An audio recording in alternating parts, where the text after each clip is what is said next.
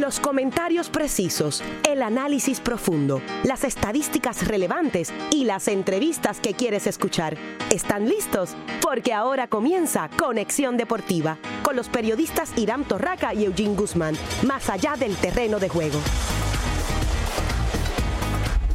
Saludos amigos del deporte y bienvenidos a una nueva edición de Conexión Deportiva a través de WIPR 940 AM. Hoy Lunes 14 de enero del año 2019 comenzamos una nueva semana con mucho con mucha energía y mucho augurio de éxito para todo el que nos esté escuchando y sobre todo para aquellos que están en el ruedo deportivo.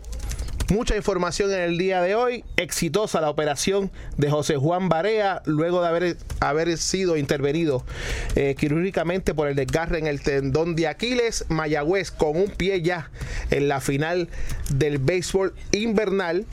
Mónica Puy de eso estaremos hablando porque yo comienzo el abierto australiano y las noticias no son muy buenas desde el otro lado del continente. Mucho baloncesto, tanto aquí como en la NBA pero vamos a darle inicialmente la bienvenida a nuestros compañeros Javier Rolón y Lester Jiménez. Saludos, Eugene, a ti, Javier, a todas las personas que nos están escuchando. Muchas gracias por estar con nosotros una semana más de Acción Deportiva. Buenas tardes muchachos, Eugene Lester, a toda la radio audiencia que nos sigue día a día, de lunes a viernes, ¿verdad? Por el 940M. Eh, y un privilegio personal, quiero primero que nada este, darle las gracias a la gente de, primero el sábado, la reunión de las leyendas que la hizo posible la gente del sector El, Hoyo, en el barrio Malpica, allá en Río Grande. Eh, alrededor de 40, 50 jugadores, exjugadores del BCN se dieron cita. Eh, un homenaje excelente, ya llevan tres años haciéndolo, cada vez va creciendo y la organización excelente. Así que gracias eh, por ese homenaje que nos rindieron. Y ayer se dio el juego de estrella, ¿verdad? La Liga Puertorriqueña. Eh, anterior a eso jugamos las leyendas del BCN, la sección Isla contra la sección Metro. Eh, yo me tocó jugar contra la sección Isla, aunque siempre he vivido acá, pero como jugué en la isla todo el tiempo, pues eh, me toca allá. Así que y salimos por la puerta ancha los de la sección Isla sobre la sección Metro. Excelente organización también de la Liga Puertorriqueña. Vi un rato los muchachos también jugando, perteneciente a la Liga Puertorriqueña. Buena calidad, buenos deseos, mucha pepa a esos muchachos, pues tratando de echar para adelante en, el deporte del baloncesto. Y para adelante va a tener que echar el mimado de Puerto Rico, José Juan Barea, porque el pasado viernes, luego de haber hecho otra de las demostraciones que ha estado haciendo durante toda la temporada, donde en 21 minutos con 34 segundos de juego anotó 16 puntos, 4 rebotes, repartió 7 asistencias, pero llegó algo inesperado. Lo que muchos jugadores temen en ese, en ese parcial le llegó a Barea y fue que tuvo una rotura o un desgarre más bien del tendón de Aquiles en su pierna derecha, ya hoy está recién operado, todo está súper. Ya salió de esa sala de operaciones. Esta cita se le escribe Barea a los compañeros del nuevo día. Pero ahora comienza algo que es más difícil. Probablemente tedioso, probablemente uno no ve la luz al final del túnel. Javier dice que es frustrante. Lester, ¿cómo tú lo describes? Yo creo que es bien eh, cuesta arriba, o sea, es una situación difícil para Varea, sobre todo por el momento en que se da, justo el año que va a ser agente libre, o por lo menos último año de su contrato. Y como tú muy bien dices, en el momento que estaba jugando un buen baloncesto, estaba luciendo bien en su rol como eh, jugando viniendo del banco. Una lesión como esta no es el fin, no ha sido el fin para algunos jugadores, pero para la mayoría es muy cuesta arriba poder recuperarse. Eh, se hablaba, por ejemplo, en la prensa, hablaban del caso de Dominic Wilkins cuando regresó después de, de una lesión similar que pudo de alguna manera lucir todavía eh, unos años más en, el mejor baloncesto del mundo. Se habla del caso de Kobe Bryant, que logró regresar, recuperarse después de una lesión y una batería de, médicos que lo, lo, lo ayudaron a poder recuperarse. Pero estamos hablando de dos mega superestrellas, quizás fuera de fuera fuera de lo que es la media de un jugador de baloncesto regular que tiene que enfrentar una recuperación lenta, complicada, para poder de alguna manera volver a jugar. En el caso de Barea, mucho más difícil por ser armador, que necesita ese primer paso sólido para poder de alguna manera establecer lo que es su juego. Así que es duro. Yo creo que todavía hay una ventana para Barea que le puede ayudar en caso de que en algún momento se recupere. Quizás si Puerto Rico logra clasificar al Mundial de alguna manera y él de alguna manera pueda llegar a jugar, que lo dudo mucho, podría servir quizás de ventana, lo que me estimo que la recuperación debe ser mucho más tiempo que eso. Así que yo lo veo muy difícil. Eh, a mí yo, yo no tengo duda que Barea va a volver. Eh, eh, ahora mismo de Marcus Cousins viene una lesión como esa, va a regresar. El problema es el tiempo de recuperación, es el tiempo. Yo no, yo, yo creo que va a volver. Pero ahora hasta una cirugía, hasta una astroscopía, tú estás en dos semanas jugando. Es, irónico que lo que antes le acababa la carrera a los jugadores, que eran las rodillas, ahora eso es una operación menos mala que esa, el tendón de Aquiles. Así que no tengo duda que va a recuperar sin ser médico y sin hablar como experto, pienso que la, la, la estatura de él y el físico de él lo va a ayudar. ¿Por qué? Menos peso, menos físico de Marcus Cousins, casi 7 pies, Kobe Bryant 6'6. O sea, están jugando de, jugadores que, que, que, el físico es más grande que el de Barea y pienso, los expertos nos dirán ya mismo, ¿verdad? Si eso es, yo pienso que es un favor, a, es un factor a su favor, pero no tengo duda de que va a regresar. Lo que sí hay que tener paciencia, es una lesión que por lo que hemos visto, es un año mínimo de recuperación. Así que no es hora ni de pensar ni en ventana, ni en NBA, ni en nada. Es hora de recuperarse. Cuando ya esté ready, pues entonces hablar de contratos de NBA, si es que vuelve NBA, lo que sea. Pero de que va a regresar, yo entiendo que sí puede regresar. Lo que pasa que hay que tener la paciencia necesaria para no volver a, agravarse esa lesión volviendo antes de tiempo. En el caso de Varela, yo creo que el timing es lo que lo, que juega en su contra. Ya nos ponen, dice, como tú muy bien dices, nos tiran ahorita los expertos, pero el hecho de que termina su contrato ahora y se lesione, necesita un año completo de recuperación, cuando realmente podría volver a jugar, ya está fuera de contrato. Entonces tendría que demostrar todavía que a su edad puede jugar, que la lesión se recuperó completamente y necesitaría entonces un espacio donde probar que puede jugar. Lo mejor de eso es que está en una organización que lo ama, se ama mutuamente. Yo entiendo que Mark Cuban eh, eventualmente será solidario con él y tendrá una nueva oportunidad. El más reciente, José Juan Barea, anteriormente otro de los que habíamos visto es de Marcus Cousins ya para el 1988. Mi jugador favorito, Larry Bird, también sufrió esa lesión en ambos talones y estuvo completamente fuera. Quien salió beneficiado de esa lesión fue Ramón Rivas, porque Ramón Rivas en ese tiempo firmó con los Celtics y eventualmente en ese mismo año, en el 89, fue el jugador más valioso del baloncesto superior nacional. Pero para que nos dé la parte científica y médica de esta situación que enfrentará Barea desde el día de hoy en adelante, está con nosotros nuestro amigo José Cruz, fisiólogo del ejercicio y fisioterapista, no solamente del equipo nacional de baloncesto de Puerto Rico, sino de tantos atletas que han pasado por sus manos. Saludos, José. Bien, saludos a Javier, saludos a Lester, un placer eh, compartir con ustedes. Eh, pues sí, un momento, un momento un poquito difícil, un momento de muchos retos, eh, ¿verdad? En la, carrera de, de, José Juan, estuve hablando con él antier, ayer, este sentirse frustrado es, normal, porque un atleta de ese calibre, con el éxito que él ha tenido, ¿verdad? viniendo desde, desde tener tantos retos desde pequeñito, ¿verdad?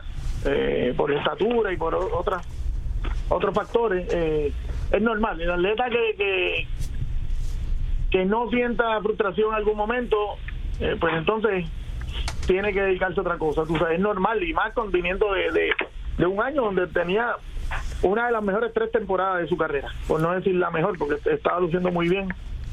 Este, así que, que pues, va a ser un poquito, va a ser un poquito, ¿verdad? Retante, eh, van a haber varios factores que considerar, pero le tengo que apostar a la voluntad y al carácter que él tiene, tú sabes, este es un aspecto ¿verdad? que no está en ningún protocolo de la rehabilitación, en, en, ningún protocolo mundial. Yo llevo más de 20 años y sí he tenido la, oportunidad de, ¿verdad? gracias a Dios, de trabajar con, con, muchos atletas ¿verdad? Eh, de ese calibre y, de contrato eh, grandísimo. Y casi todos los atletas con, con ese carácter, con esa voluntad, eh, con esa determinación, logran algunas cosas que pues, muchos otros no. Y le, le quiero en este momento apostar a eso, en que, ese, en, en que esas características nos ayudarán en el, proceso. probablemente, José, es muy temprano para ¿verdad? determinar cuál va a ser el plan de rehabilitación en este, en este caso de, de José Juan la desgracia de algunos, que en este caso la de José Juan, es la alegría de otros. No sé si vas a hacer tú que cuando llegue a Puerto Rico trabaje ¿verdad? directamente con él con respecto a la situación de, de su terapia y su rehabilitación. Pero situaciones como esta, ¿qué es lo primero que se hace y cuál es el plan que debería seguir cualquier atleta que llegue a tu oficina con respecto a este tipo de situación? Pues mire, por etapas. Después de después de esa operación, tomamos todos los factores posibles, ¿verdad? En, positivo y de riesgo. Está el deporte que practique, está la edad, está si ha tenido lesiones previas estructurales grandes. En el caso de él, pues no ha sido, ¿verdad? Eh, no, no, ha sido ningún factor eh, en su carrera que haya tenido lesiones, lesiones grandes estructurales que lo hayan sacado por mucho tiempo de carrera la edad sí es un factor porque después de los 30, 31 años el cuerpo regenera un poco más lento. No hay duda que el talón, el, ¿verdad? el tendón de Aquiles es la lesión más peligrosa de, cualquier atleta de, en ese tipo de, deporte, ¿verdad? Eh, ¿Por qué? Porque desde, desde ese punto del talón de Aquiles es que sale el first step, es que sale eh, acelerar desacelerar, saltar, eh, moverte en, posturas defensivas, en posturas ofensivas. Eh, y va a ser un, gran reto. Eh, va a ser bien importante esa primera parte. Y, esto es bien importante y lo tengo que decir. y no lo estoy diciendo por vela porque sea yo, porque yo haya. Pero no cualquiera puede trabajar esa rehabilitación. No cualquiera, no cualquiera, inclusive no cualquier trainer del NBA puede trabajar esa rehabilitación. Tiene que ser alguien que lo haya hecho y que sepa trabajar con el mindset, que sepa trabajar con los setbacks eh, y que sepa llevar esa mente. Este, él sabe que yo estoy disponible, ¿verdad? hemos hablado y cuando venga a Puerto Rico, pues eh, espero que, ¿verdad? que podamos trabajar en la etapa que él se encuentre.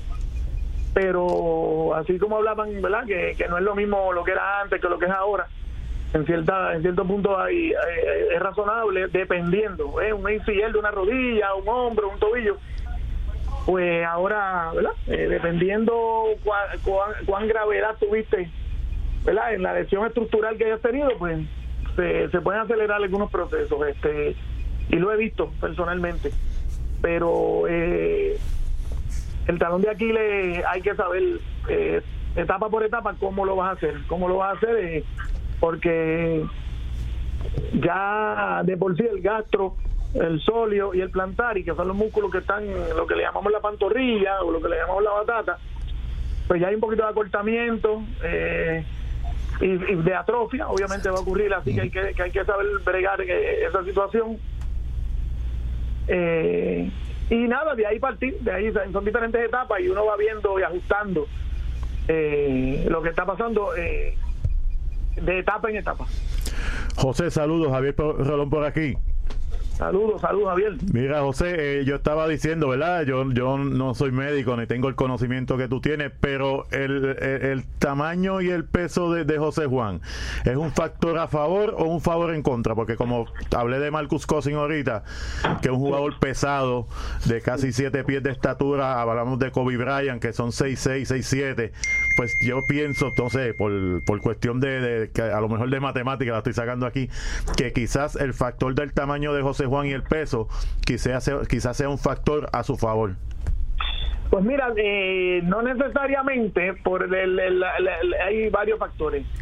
Todos los talones, todos los, tendones de Aquiles, todos los tendones de Aquiles no son iguales. o sea, tu Cousin pues tiene uno que es un poquito más largo. Claro, ok. Porque, porque pues de acuerdo a sus dimensiones, anatómicamente y genéticamente, pues entonces tu cuerpo viene preparado según la estructura, ¿entiendes? El caso de Juan también hay que ver que él depende mucho de ese first step y de, la velocidad. O sea, el éxito de él estriba en eso, estriba en que, él tiene la facilidad de, buscar su espacio eh, y moverse y, colocarse a base, aparte de que es un tipo astuto y sabe el baloncesto. Este, yo creo que lo que está a su favor es que no ha tenido lesiones grandes estructurales, eh, y que está a su favor, que pues, siempre ha tenido relativa salud y el aspecto mental. El otro factor a su favor es cómo realizan la rehabilitación. Eso es bien importante. Ahora mismo está aprobado eh, mundialmente, o sea, eh, ese factor ya se toma en cuenta eh, de muchas maneras. Por ejemplo, yo tengo aquí algo que, ¿verdad? que no es que tenga que ver directamente, pero tengo aquí atletas que me llegan y personas que me llegan y llevan cuatro meses, cinco meses en, en, lugares que tú dices, caramba, pero es que en esa etapa se supone que estuviéramos haciendo esto, aquello, lo otro, por ejemplo, un ACL, y además tú ves que llega con 30 grados de flexión, no puede sostenerse haciendo un balance, no tienen fuerza muscular, quiere decir que la persona que estaba haciendo ese rehab, pues entonces o no tenía la expertise o simplemente no le estaba prestando la, atención debida. Tú sabes, yo creo que en la NBA hay muy buenos preparadores, muy buenos trainers, pero te traigo este caso porque pues es un caso para la historia. Eh, por ejemplo, la rehabilitación de Santana del hombro, eh, no la no la fui contratado por los Mets de Nueva York, no, no las personas que tenían pues, llegaron a un consenso de que no podían trabajarla, tú sabes. Este, y así, la, la ciencia ha avanzado mucho, hay que estar al tanto de todo, al día en todo, eh, hay que estudiar ¿verdad? Todo lo que lo que está alrededor, hay que ver cómo están esos tendones, esos ligamentos, cuánta carga han recibido, ¿por qué? Porque acuérdate que tú tienes que sumar y restar el movimiento repetitivo de todos los saltos que ha dado Varea, todos los movimientos laterales, los entrenamientos, todo eso se suma y se resta porque siempre ocurre trauma. ¿Entiendes? Mm. Así que yo pienso que, pues, que a favor también la, la, la, cirugía fue corta, relativamente.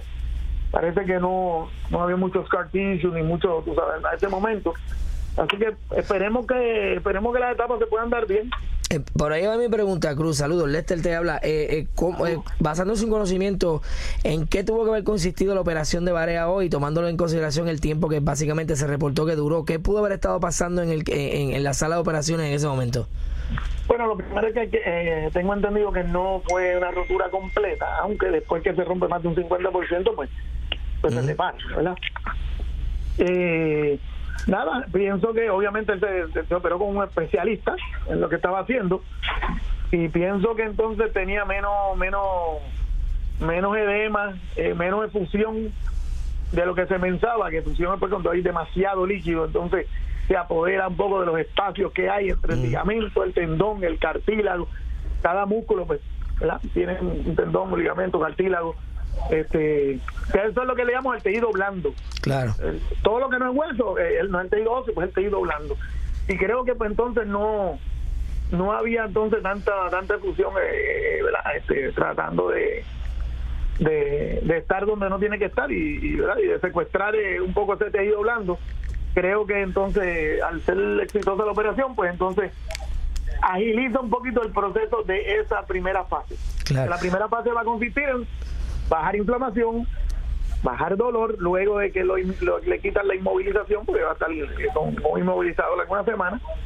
Eh, la clave es en cuánto tiempo te tarda en bajar la inflamación, el dolor, para entonces comenzar la, fase como tal uno, le llamo yo, que es la fase de empezar a buscar el range of motion, que es el arco de movimiento. Y entonces ahí estamos hablando de inversión, eversión, que son los movimientos de adentro y afuera dorsiflexión y flexión plantar, que es como si estuviera haciendo para arriba y para abajo.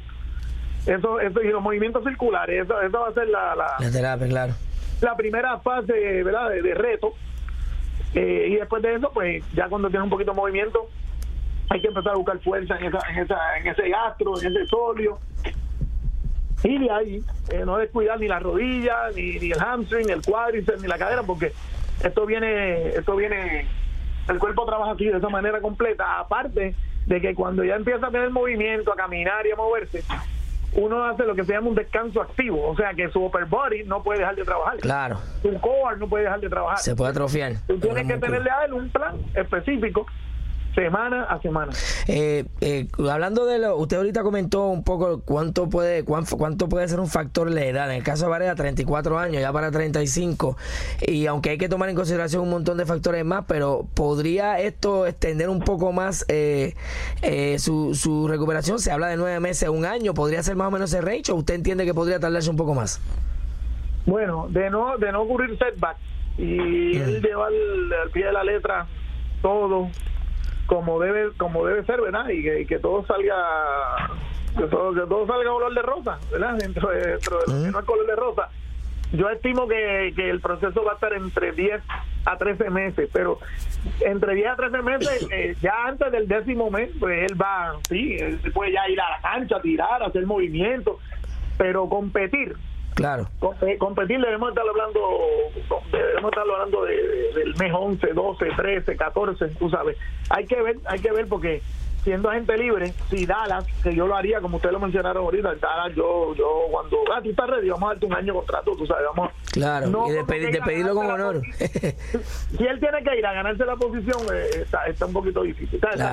no es que no lo vaya a hacer, pero cuando tú vas a ganarte la posición, están tipos de 24, 23, 22, 25. ¿sabes? Los, los, tipos los, los tipos quieren tu cabeza. Rolón, Rolón fue jugador, él sabe que es así. Sí. Siempre. sí, sí. Okay. Ese es un factor bien importante. Bueno, José, eh, ¿dónde te podemos conseguir para los amigos que nos están escuchando y que necesitan rehabilitación, no solamente de tendón de Aquiles, rodilla, hombro, espalda? Tengo que pasar por ahí. a su orden, han venido varios, varios colegas de ustedes han venido. este, el 787-657-4050. 787-657-4050 de verdad a su orden, ya tú sabes, y lo que necesiten siempre aquí a su orden, de verdad que para mí es un honor estar con ustedes. Y para nosotros también tenerte aquí como colaborador en Conexión Deportiva. Ya ustedes saben, estos, son los protagonistas, los que hacen noticias y los que tienen que rehabilitar para que sigan haciendo noticias. Vamos a nuestra pausa, la primera del programa. Regresamos a Conexión Deportiva. Si te apasionan los deportes, Conexión Deportiva es para ti, más allá del terreno de juego.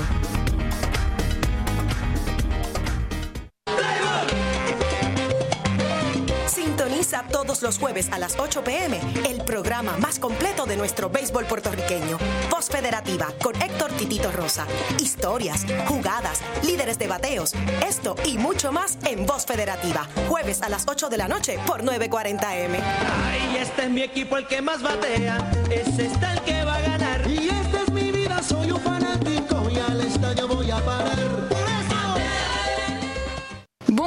soy el Festival de Cine Francés muy famoso cuya primera edición tuvo lugar en 1946. Desde mi orígenes me mantuve fiel a mi vocación fundadora, que es dar a conocer y respaldar obras para fomentar la evolución del cine, favorecer el desarrollo de la industria del cine en el mundo y celebrar séptimo arte a nivel internacional. Uno de los aspectos esenciales del sermón es mi famosa alfombra roja, tapis rouge. Por supuesto, es la parte más mediática del evento. Representa la oportunidad de recibir por primera vez y con los mismos honores a los artistas más importantes del cine mundial. Soy el Festival de Cannes. Más información al 787-722-3174 o a afpuertorico.org. Bienvenue à l'Alliance française de Puerto Rico. El Departamento de Transportación y Obras Públicas continúa su iniciativa Abriendo Caminos para reparar y modernizar nuestras carreteras con materiales y técnicas de la más alta calidad. Esta semana trabajamos en las siguientes vías para convertirlas en unas de clase mundial. PR 167 Bayamón, PR 52 Ponce y Calle, PR 2 Aguadilla, Añasco, Barceloneta, Atillo y Camuy, PR 175 Trujillo Alto, PR 162 Ay Bonito, PR 111 Lares, PR 110 Aguadilla, y PR1 San Juan Calle y Caguas. Los trabajos incluyen escarificación y depósito de nuevo asfalto. Para información sobre cómo construimos un mejor Puerto Rico, síguenos en Facebook y Twitter. Departamento de Transportación y Obras Públicas, Gobierno de Puerto Rico. Porque el deporte también es noticia. Esta es tu conexión deportiva, más allá del terreno de juego. Estamos de regreso en Conexión Deportiva por WPR 940 AM. Bueno, eh, malas noticias para el tenis. Eh, Mónica Puig, en su primera presentación en el abierto de Australia, cayó ante la veterana eh, jugadora rusa Anastasia Pavlyuchenkova.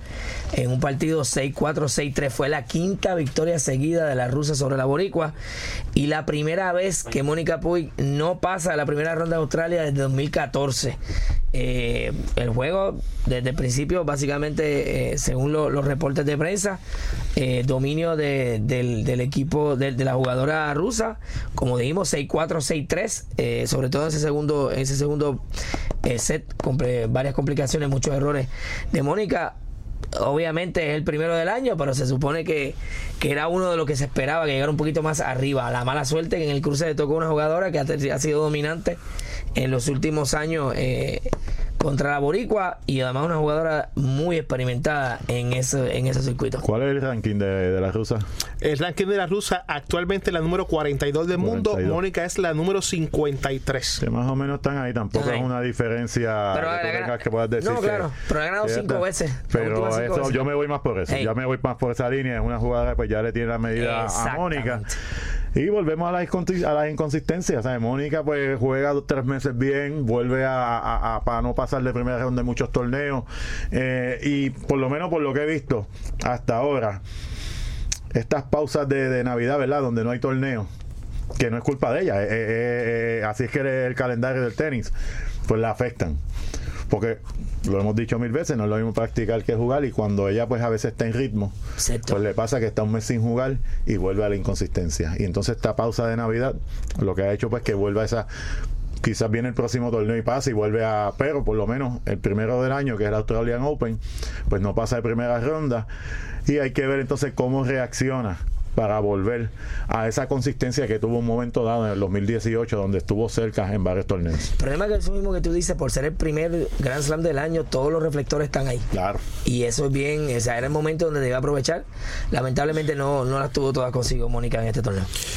Eh, podríamos pensar que esto puede ser un paso atrás en la carrera de Mónica.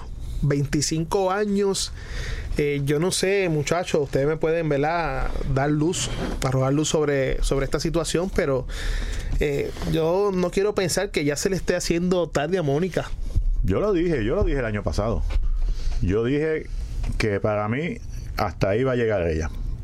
Va a ganar, puede ganar uno que otro torneito, puede que uno de esos eh, torneos grandes, de los Grand Slams, puede que se cuele a un octavo final, a unos 10, a, a unos 32 pero yo creo que ese es el potencial de ella ahora mismo. Puede vivir del tenis porque se va a seguir, ganando su dinero puede sorprendernos nuevamente, pero la realidad es que esa para mí, esa es ella y yo he estado en récord constantemente y consistentemente diciendo que sé que yo creo que ella ya llegó a su tope. Profesional desde el año 2010, su récord de victorias y derrotas, 124 contra 119 eso es un 51% de, de efectividad. Eh, ha ganado prácticamente 2.8 millones durante su estadía ¿no? en, el WTA, que es el, tour de, las mujeres. Eh, sencillamente hay, hay, que, hay que reevaluarnos. O tal vez vamos a cambiar el coach. O sea, pueden ser muchas cosas, pero eh, que comenzar un año 2019 con unas expectativas y que te saquen de inmediato, aunque sea una jugadora, como bien ya mencionaron los muchachos, que te ha ganado las últimas cinco ocasiones, en la primera ronda esa es la ronda de, las 128. No era lo esperado, vamos a ponerlo ahí. Ese no era el plan. Bueno, eh, igual, por otro lado, a la misma vez, por decirlo de una manera eh, quizás cacofónica, ¿no? es el primer torneo. Tiene, tiene oportunidad para poder recuperarse, pero eh, siguiendo la línea de Javier, yo creo que este es un año crucial para ella poder demostrar que está a ese nivel. O si no, va a tener grandes complicaciones para poder posicionarse nuevamente en los principales puestos y recibir ¿no? la atención que había recibido luego de su victoria, luego de su medalla de oro en la Olimpiada. Eh, vamos a ver, esperemos que, que enderece el barco en, en los próximos torneos. Bueno, y vamos a darle, eh, cambiar de tema y vamos a darle la bienvenida a nuestro compañero Irán Alberto Torraca, que ya se encuentra con nosotros directamente desde algún lugar en el paradisiaco, lugar desconocido. paradisiaco mundo de Puerto Rico. Saludos, Irán. Saludos. Cualquier sitio menos Ponce. Saludos, Eugene, Javier, eh, Lester.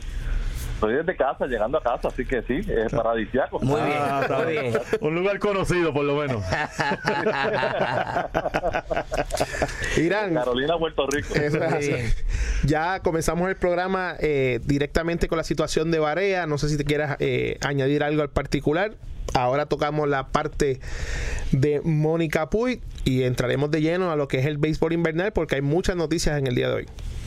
Sí, sobre lo de eh, Barea, ciertamente lamentable, doloroso para, para uno como, como admirador de, su carrera y de, lo que hace día a día y como, como periodista que, que ha tenido la oportunidad de cubrirlo, de compartir con él y, saber eh, la clase de, competidor y persona que es, pero es importante y como eh, ustedes han dicho y, y- e indicó el amigo José Cruz, que hay que darle, pues esto es una etapa, es, por etapa, es paso a paso, y hay que pues darle el tiempo de que, de que se recupere, de que pueda hacer la recuperación, la rehabilitación completa y una vez eh, eso eso se haga, pues eh, ver qué es lo próximo que hay en su carrera, porque eh, lo que lo, lo que lo hace más difícil, y eso lo mencionó Lester, es el hecho de que no tiene contrato, de que eh, pues tiene que estar eh, listo, eh, demostrar que está completamente saludable para entonces tener esa oportunidad y sabemos eh, que también se mencionó que Mark Cuban tiene una relación con él bien estrecha que quizás puede tener esa deferencia con él de, darle un contrato eh, y de permitirle que esté quizás con el equipo haciendo la, rehabilitación y preparándose, pero eso es eh, una deferencia, eso eso quizás pase, pero no hay garantía de que ocurra. Así que el hecho de que va a ser agente libre, eh, de que ya básicamente acabó su temporada y será agente libre eh, para la próxima temporada, pues lo hace quizás el proceso más difícil, pero eh, Barea, eh, su, su, su llegada al NBA no fue fácil, así que cosas difíciles eh, ha trabajado él, ha tenido que lidiar él eh, durante toda su carrera y esta es una más que quizá pues la pueda superar y esperamos que así sea y que regrese al NBA y, que pueda retirarse por sus términos y no que lo retire una lesión. Bueno, esperemos, ¿verdad? Que esa rehabilitación sea todo un éxito. A la gente que nos está escuchando y a todos aquellos que son unos eh, de las redes sociales, mire, esto es Barea y Barea. Olvídense de la federación, olvídense de que si hay que volver a. y ¿sabes? Olvídense de todas esas cosas. hombre, no. Es rehabilitación propia Por y favor. que lógicamente eh, que cuente con el apoyo de, de todos los que de alguna manera u otra seguimos el deporte y lo cubrimos también. Irán, cuéntanos, béisbol invernal. Sí, ya hoy se anunciaron los valores del año, no fue sorpresa la selección unánime de Kenny Vargas como de Kenny Vargas como jugador más valioso, también fue seleccionado Bimael Machín como novato del año, Fernando Cruz como lanzador del año. En el caso de Machín, juega jugó para los criollos de Caguas, Fernando Cruz lanzador de los Cangrejeros de Santurce. En el caso de Cruz, recuerdo que lo tuvimos en Conexión Deportiva cuando poco después de que eh, finalizaron los Juegos Centroamericanos, que a él se le dedicó eh, una un, un maratón que se hizo en, en Dorado, en su pueblo de Dorado, y lo tuvimos en Conexión Deportiva, y allí pues habló sobre sobre lo que la actuación que tuvo en los centroamericanos y que se estaba preparando para, para la Liga Invernal y tuvo una gran temporada también en la Liga Invernal, lanzador del año. Esos tres premios eh, más valiosos, eh, novato del año y lanzador del año, en realidad eh, estos, tres, Kenny Vargas, Machín y Cruz, no tenían de verdad oposición. Esos eran los premios sí o sí.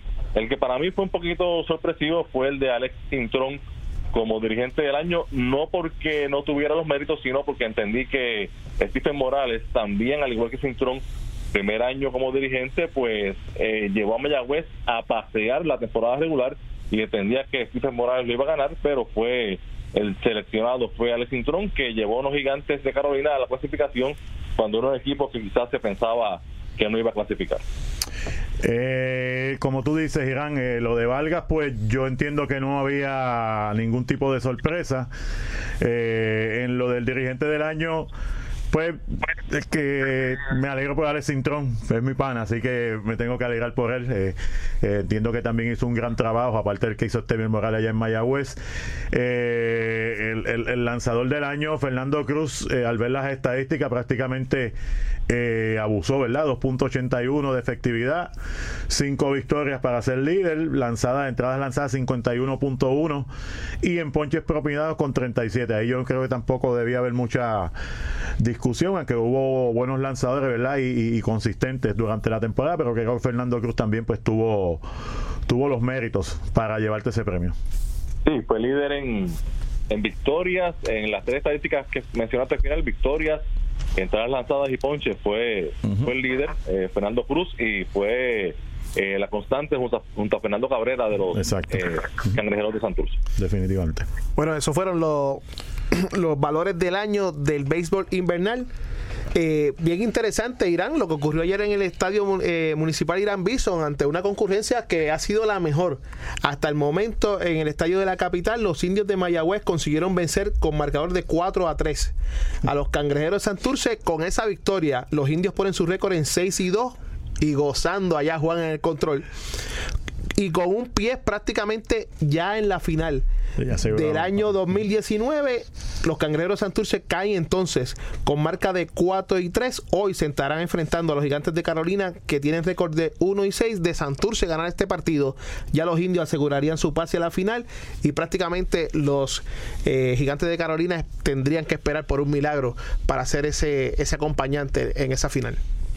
Sí, eh, si gana Santurce, ya Mayagüez entra y Santurce Exacto. asegura un empate eh, en la segunda posición, que esto, eh, como tú dices, lo que lo que eh, mantendría con vida a Carolina es la matemática y la y la esperanza, mucha fe, mucha fe de, de no perder más un juego y que Santurce tampoco pueda ganar. Pero eh, básicamente está, está definido. Santurce y Mayagüez deberían ser los equipos que estén en la, en la serie final y esto lo hablamos ya eh, la semana pasada de que un round robin bien largo y que eh, generalmente en el round robin pues un equipo se, se queda rezagado en este caso fue Carolina que tuvo la oportunidad de mantenerse con vida o por lo menos meterse en la pelea eh, debí decir el- en el fin de semana el viernes cuando eh, tuvieron la oportunidad de empatar un juego en la novena entrada que si lo ganaban se colocaban a un juego de, de Santurce y a dos de Mayagüez pero eh, lo perdieron y ahí pues por ahí posiblemente se fue la temporada de los gigantes. Y regresando a los valores del año también fue seleccionado como regreso del año Yariel González de los indios de Mayagüez que tuvo una muy buena temporada. Pero aquí lo curioso compañeros es que eh, yo no sé de qué regresó Yariel González porque Yariel González eh, lleva tres temporadas en la liga. Eh, en su año de novato tuvo una temporada decente, buena, especialmente para ser novato. Eh, el año pasado pues tuvo una temporada discreta, este año tuvo una muy buena temporada, pero este premio de regreso del año eh, trae mucha confusión porque hay quien piensa que es se trata de alguien que no haya jugado por lesión o por alguna razón y que regrese a la liga, pero en una ocasión eh, la Asociación de, de Periodistas de Puerto Rico, que es la que tiene a cargo eh, la votación eh, y, tiene a cargo la organización de, de la votación y darla a conocer, pues eh, dijo que no, que era jugador que fue estrella o que fue jugador eh, estelar en su equipo, que tuvo un bajón y que regresó a su condición eh, de estelar y en el caso de Yarir González eh, no aplica ni para la una ni para la otra. Así que yo, yo de verdad no entiendo y yo en ocasiones me ha tocado, yo no voté en esta ocasión, pero me ha tocado votar eh, en otras eh, premiaciones de baloncesto, de béisbol, y si yo entiendo que no hay nadie que, Exactamente. que cumple con los requisitos, pues la dejo en blanco. La dejo en blanco. Yo creo que eso, eso debería Pero- pasar pero y posiblemente votar- eso es lo que están votar. haciendo.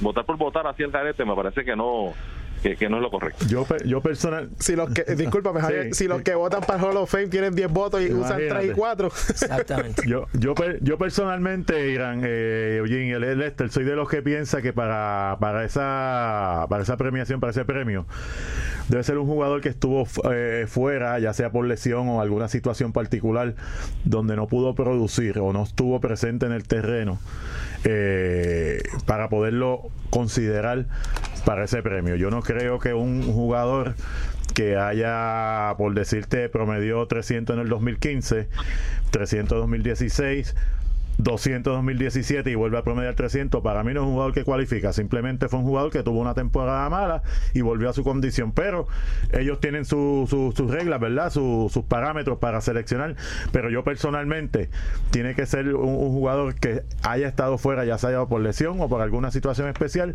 y haya vuelto a su condición anterior antes de estar fuera de- del terreno. Oye, Irán, una cosa interesante que Eugene me, me señala también, eh, la serie final está pautada para comenzar el 22 de enero, o sea, ocho días a partir de hoy, de definirse prácticamente las posiciones hoy, aunque todavía Santurce aseguraría al menos un empate. Quiere decir que quizás pasarían varios días ya definidos quiénes serían los finalistas. ¿Cómo, cómo imagino que serán esos movimientos de los equipos en esas últimas fechas, tratando de descansar a sus lanzadores, me imagino? Aunque en el caso de Mayagüez ya había dicho Stephen Morales que él lleva toda la temporada descansando a sus jugadores constantemente, ¿no? Sí, y ahí también el hecho de que van a quedar juegos entre Santurce y Mayagüez. De hecho, creo que el último día de round robin es Santurce contra Mayagüez. Que ahí. Ahí jugará eh, Lubrock y, y Martel y... sí, entonces eh, yo estoy seguro que. Lubro está con Carolina. Ah, ¿verdad? Estamos, estamos haciendo este análisis eh, pensando en Santurce y Mayagüez como finalistas porque son los que de verdad tienen muchas más posibilidades y en el caso de, de Carolina pues la situación está bien difícil de Matemáticamente hablando, no están eliminados. pero están, está la situación eh, co- como decía eh, el fenecido y legendario esto Rafael Vázquez se le está haciendo Siendo tarde tarde, sí, señor. Cada vez que yo escucho la frase matemáticamente no están eliminados, están eliminados. Eso yo lo dije, sí. Cuando te dicen eso, piensa el año que viene. Pues yo estoy seguro que los juegos entre Santurce y Mayagüez, eh, lo que, que queden, que quedan en este round robin, pues eh, Ramón Vázquez, el dirigente de Santurce y el dirigente de Mayagüez, Stephen Morales, van a tratar de mostrarle lo menos posible. Claro, y van a jugar lo- los que cogieron de la AA, eso es lo que van a jugar ahí. Exacto, y los Fernando Cruz, los Fernando Cabrera, los Jonathan Sánchez, los, los mejores lanzadores de cada equipo van a estar guardaditos porque no, Claro. ellos no ellos no van a querer que, que los bateadores rivales pues eh, eh, los vean tan cercanos a una final que se van a enfrentar a ellos y que son juegos que ya no cuentan ni para pool ni para banca. O sea, a mí nunca me han gustado los round robin, pero nunca, Porque, nunca. porque también la localía de la final, por si acaso algún fanático pues piensa que eso todavía está en juego, eso se define en la serie regular. Es Exacto. decir, Correcto. Exactamente. Ya Mayagüez, eh, aunque llegue segundo en el robin, tiene la ventaja del partido local en la serie final porque ganó la serie regular. Exactamente, yo, yo prefiero lo- las series particulares, obviamente es una situación distinta este año con cuatro equipos en el, en el, en el béisbol profesional, pero prefiero, yo hubiese preferido una serie segundo, tercero, el primero descansa, aunque tampoco son soy partidario de los que descansa, pero de, de lo, lo menos malo sería eso, porque los round robin ya usualmente las dos- bien difícil que la última fecha signifique algo. Ya lo hemos hablado aquí, Irán lo mencionó ahorita, hay un equipo que se cae. Eh, me gustan las series porque todos los juegos significan algo. Crea rivalidades entre esos equipos para llevarlas a través de los años, así que no sé por qué. Yo sé, eh, bueno, insisten en los round robin porque son más juegos y, y piensan que van a sacar más dinero, pero, pero la realidad es que no me, no me, nunca me han gustado, nunca he sido partidario de los round robin. Tengo que aclarar que eh, Mayagüez de entrar a la final por llegar primero. eh, no, el que llegue primero en este round robin me están aca- acabando de enviar este un un mensaje de texto. Dicen que es el que va de local en la final. Ah, bueno, pues eso otro cambio más. Pues otro cambio más, anyway, al paso que vamos a hacer Mayagüez como quiera. Como quiera que sea, exactamente. Porque siempre, siempre había sido eh, el que llegara primero en la serie regular, precisamente para que tuviera, porque Para que tenga, robin, exactamente. Claro. como, eh, pa- para que tuviera algún valor un la temporada significado. regular, Sí. pues eh, además de, de clasificar, no, pero las posiciones en la temporada regular para que tuvieran valor, Claro. pues siempre se le daba ese privilegio del que el que tuviera el mejor récord en la temporada regular eh, tendría la localía Sí. En la en la serie final, pero si cambiaron eso también, pues Lo mismo. o- o- otro cambio más y como Y- funcionan las cosas en la querida Liga de Béisbol Profesional de Puerto Rico, pues no no dudamos de que cambie mañana también. Y en BCN, cuando yo jugaba, se le daba el privilegio a la temporada regular. Este año vimos que se cambió también, que se escogió el, el, el del más alto, el ganó localía, localía el del Ram Robin. Que eso lo tuvimos aquí, que me acuerdo que, que, que Eugene lo confirmó con, con Piraña, con Freddy, con Freddy Morales, así que eh, eso es lo que le quita el valor a la temporada regular, entonces jueguen una serie regular de 15 juegos y ya, y, que entren los primeros 3 o 4. Estamos tratando de comunicarnos con la oficial de prensa de la Liga de Béisbol puertorriqueño para que en efecto este, nos dé la información, ¿verdad? Y sa- salir de toda duda con respecto a eso. Eh, y ayer Berroa dijo que el privilegio es para el ganador de round robin. Ay, ay, ay, ay. Así, pero el ganador de round robin en este momento prácticamente son los indios de Mayagüez, así que eh, tendrán que seguir jugando eh, con todo su arsenal para seguramente, eh, ¿verdad? Mantener esa este esa Ventaja ventaja, de, de parque local. de parque local. Nosotros vamos a la última pausa. Cuando regresemos, seguimos hablando de béisbol, NFL y baloncesto de la NBA.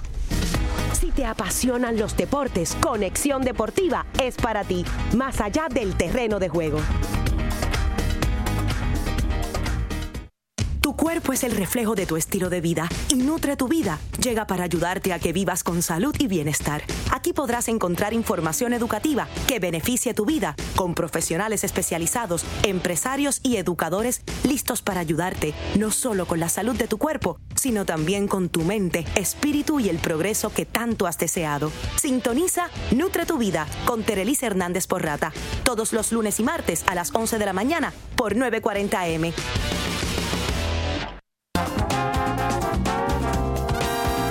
Historia, cultura y su guía de ocio de Puerto Rico. La guía gratuita mensual de mayor crecimiento entre sus lectores, que honra nuestra cultura puertorriqueña. Encontrarás un calendario completo de actividades alrededor de la isla con una distribución impresa en San Juan, Guaynabo y Carolina. El Adoquin Times. Sigue las historias de modo digital por eladoquintimes.com.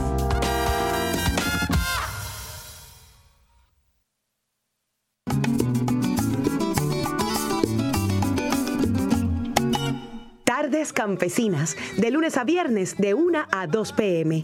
Podrás disfrutar de lo mejor de nuestra música típica, nuestros trovadores, de lunes a viernes a la 1 pm.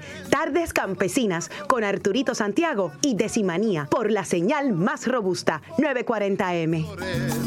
Suelta el café de granos y harinas. El rock sinfónico explora nuevos caminos musicales dentro del género de la música clásica, combinando lo mejor del rock. Imagínate un programa donde se encuentran estos géneros.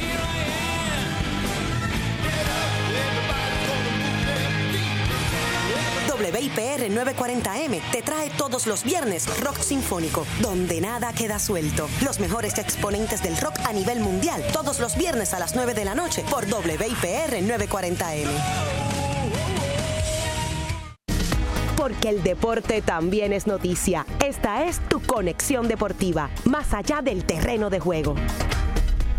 Y regresamos a Conexión Deportiva a través de WIPR 940M, siempre recordándoles a nuestros amigos que nos escuchan que nos pueden seguir a través de las redes sociales en Facebook Conexión Deportiva PR y en Twitter Conexión Deport PR.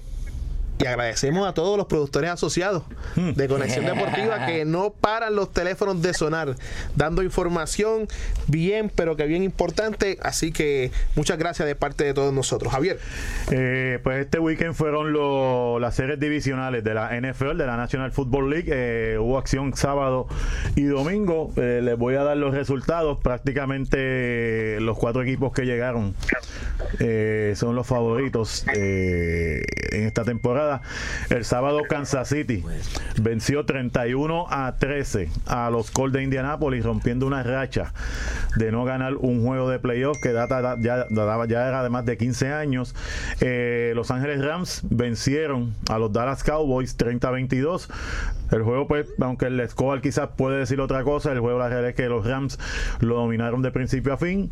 Eh, al igual que los New England Patriots, ayer, esto fue ayer, eh, vencieron a Los Ángeles Chargers, eh, los que se conocían como los San Diego Chargers, 41 a 28, pero ese juego estaba decidido desde la primera mitad. New England ganó la primera mitad 35 a 7. Así que ya estaba Los Chargers estaban jugando bien. Estaban jugando muy bien, pero Drew Brees eh, 0 y 8, Drew Brees no, eh, Philip Rivers, 0 y 8 contra Tom Brady, Wow. incluyendo playoffs. Así que no ve una cuando le toca jugar contra Tom Brady y los Patriots. Y en el mejor juego de la noche, que fue de- del- del weekend, que fue New, New Orleans Saints contra los Philadelphia Eagles. Philadelphia arrancó como un huracán 14 a 0 en el primer parcial. La primera jugada del juego fue un pase de Drew Brees. Filadelfia interceptó 14-45, iban 15 segundos de juego. Ripostaron con un touchdown, anotaron otro más en ese parcial, 14 a 0. Los fanáticos de los Eagles celebrando, pensando en revali- revalidar ese campeonato. Drew Brees trajo a su equipo a juego. 20 a 14 ganaron los Saints de Nueva de New Orleans. El comeback más grande en la historia de New Orleans eh, en un juego de playoff. El déficit más largo que han, que han podido eh, descontar. Nueva victoria New Orleans contra Los Ángeles Rams en la final de la conferencia nacional y New England contra los Kansas City Chiefs en la final de la conferencia americana. Pocas veces visto se verán las confer- los campeonatos de las conferencias con el 1 y el 2. Los cuatro favoritos están en, la, en ambas finales. Así, así que lo que se espera el próximo domingo es un Sí, manjar. señor. Así que Aprender el barbecue temprano. En casa va a haber carne frita, así que están invitados. Eso es bien importante. Oye, y ayer en el baloncesto grande de la NBA hubo siete partidos donde Filadelfia venció 108 por 105 a los New York Knicks con 20 puntos de Simon, 22 rebotes y 9 asistencias. Fan, lo tengo en mi fantasy también para que sepa. Mientras los, Toro- mientras los Toronto Raptors vencieron 140 por 138 a los Wizards de Washington, donde Leonard se volvió loco, 41 puntos y Bill 43 con 10 rebotes y 15 asistencias. Dos overtime, fue en dos overtime. haciendo un triple doble en causa perdida para el equipo de Washington. Milwaukee venció a Atlanta 133 por 114. Los Rockets cayeron ante los Orlando Magic, que llevan dos en línea. Vencieron a los Celtics y a los Rockets. Los Orlando Magic ganaron 116 por 109. Golden State viajó hasta Dallas y venció a los Mavericks 119 por 114.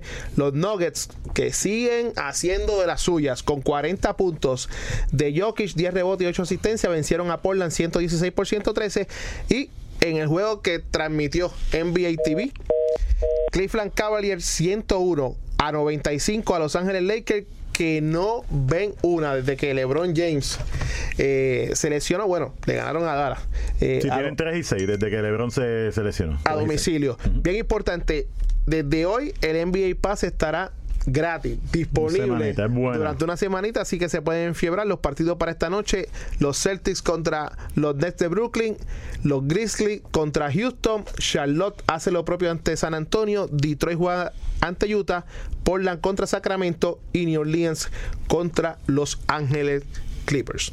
Bueno, y eh, durante la pausa estuvimos hablando también con la oficial de prensa de la Liga de Béisbol, Roberto Clemente, Carla Pacheco, ella nos aclaró eh, la duda que estábamos eh, discutiendo en el aire, si eh, la localía, la serie final es definida por el primer lugar de la serie regular o de round robin. Y Pacheco nos explica que precisamente se comunicó con el director del torneo, Carlos Berroa, y, le- y él explicó que en efecto, justo antes de comenzar el torneo, en octubre, los dueños de equipos se reunieron y decidieron que para darle mayor valor a lo que es esa, esa etapa de round robin decidieron que el primer lugar de round robin será el que definiría dónde comenzaría la serie final. Así que eh, ya aclarado el punto el primer lugar de round robin define entonces que en dónde empieza la serie final en este caso de seguir las cosas seguir el viento soplando del lado que está soplando de la misma manera será en Miami como comenzaría entonces la serie final Quitarle valor a, la, valor a la temporada para darle valor al round robin. Exacto, ese es el problema que entonces no aplica a la temporada regular, No claro. entiendo entonces. Aquí lo interesante es que no nos dejan de sorprender las cosas que ocurren en el deporte en Puerto Rico y tampoco nos dejan de sorprender los que ocurren allende los mares, porque ayer el argentino Lionel Messi, para mí y para muchos otros, el mejor de la actualidad y quizás el mejor de todos los tiempos, consiguió su gol número 400 en la Liga Española en 435 partidos. El primer gol hace 14 años. Exactamente. Primero de mayo del 2005, recuerdo ese, ese gol porque fue a pase de uno de los grandes, Ronaldo. Ronaldinho. Ese fue el pase generacional. Ese fue el pase generacional que eventualmente le tuvo que entregar su camiseta con el número 10 al que hoy eh, es catalogado por muchos el mejor del mundo. Messi con una media de .91 tantos por partido en liga es el máximo goleador histórico de la competición por delante del portugués Cristiano Ronaldo que vestido con la camiseta de Real Madrid anotó 311 tantos y Telmo Zarra, autor de 251 dianas entre 1940 y 1955. Ahora que estás mencionando el caso de Ronaldinho y, Messi. Recientemente estaba viendo un video, precisamente una entrevista con Kobe Bryant. Sabes que Kobe Bryant y, y Ronaldinho hicieron una gran amistad a raíz de las diferentes promociones de marcas que ellos estaban eh, tenían bajo contrato. Y, y este, en el caso de Kobe estaba contando que una vez, cuando Barcelona estuvo haciendo una pretemporada en Los Ángeles, fue a visitarlo al camerino y Ronaldinho le dijo, te voy a presentar al mejor jugador de, de fútbol del mundo. Y Kobe le dijo, pero es que el mejor jugador de fútbol eres tú. Y dijo, no, es ese muchachito que está entrando por ahí, era Leonel Messi, que está todavía empezando con el equipo del Barcelona. Hay gente que tiene ojo. ¿Qué? qué? No, imagínate. Y hablando del Barcelona, qué mal está jugando el Barcelona. Vi el juego ayer, llevaba un tiempito sin verlo, por problemas de cable en mi casa con las distintas compañías, pero ya por fin tengo cable. Y qué mal está jugando el Barcelona. No, no, no se parece en nada a lo que nosotros los fanáticos del Barça estamos acostumbrados. Un momento dado Messi en la, en la primera mitad Caminó estaba de espectador. Eso es verdad. De lado a lado de la cancha, pero era de línea a línea, como le digo yo en el baloncesto. Pasaba a la media cancha, volvía acá, volvía. Es una cosa, y, y, entonces tú como entrenador, tú tienes que, que, que envolver a tu mejor jugador de la forma que sea, hablándole malo, buscando una reacción de tu jugador. Tienes que, venga, nada, simplemente ganamos porque éramos superiores a la Ibar, pero la realidad es que eh, eh, es una cosa, es hasta desesperante a veces. Así que eh, tenemos la suerte que tenemos a Messi, pero la realidad es que, llevaba tiempo sin verlos y, y, y, no me gustó para nada lo que vi ayer en ese juego. En favor de, de la dirección del equipo de Barcelona, es difícil reemplazar en el medio campo a jugadores como Xavi Hernández y Andrés Iniesta, que han mamado desde la masía, ¿no? La forma de jugar del Barcelona y el Barcelona ha caído en lo que valga la redundancia, cayeron o caen todos los equipos a nivel europeo, que es comprar, comprar, comprar. Han dejado a un lado a esos jugadores que vienen desde categorías inferiores, ¿no? Conociendo el sistema de juego, el pase, el toque, las, paredes, en fin, un montón de cosas que como tú bien sabes, Javier, que hemos ido poco a poco analizando claro, y aprendiendo, claro, ¿no? aprendiendo el juego, todo, el juego del fútbol, cuando vemos ese tipo de juego que también a mí me desespera, ¿no?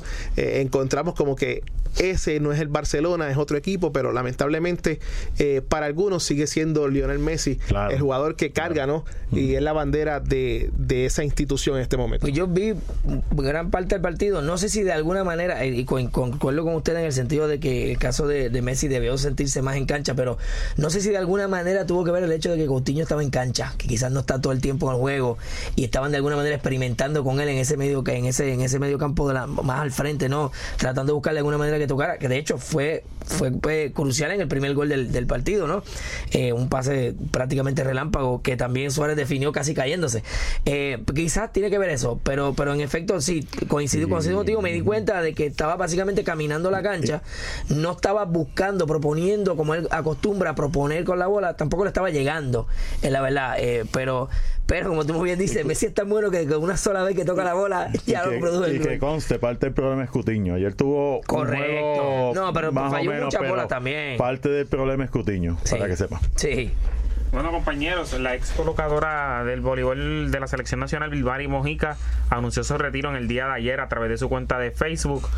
Así que es una un retiro de una de las grandes del voleibol. Estamos realizando los arreglos para tenerla mañana con nosotros aquí en Conexión Deportiva, así que pendiente para mañana ver si la tenemos aquí con nosotros y el equipo de trabajo.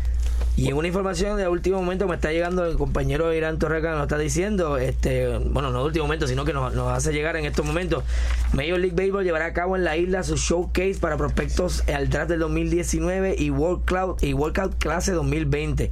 Este evento se llevará a cabo en el estadio Pedro Montañez de Calley el 15 de enero desde la 1 de la tarde y el 16 desde las 9 de la mañana. Todos los ejecutivos de Major League Baseball evaluarán o evaluadores de, USA béisbol y scout de los 30 organizaciones de Major League Baseball y de universidades estarán en esa actividad. Eso es mañana 15 y el Correcto. próximo miércoles, Miércoles. 16. Así que todos los interesados ya saben, el estadio Pedro Montañez en Calle. Hasta aquí la edición de hoy de Conexión Deportiva en nombre de Irán Alberto Torraca, Jesús Muriel, Javier Rolón, Lester Jiménez y este que les sale Eugene Guzmán. Les deseamos a todos ustedes muy buenas tardes.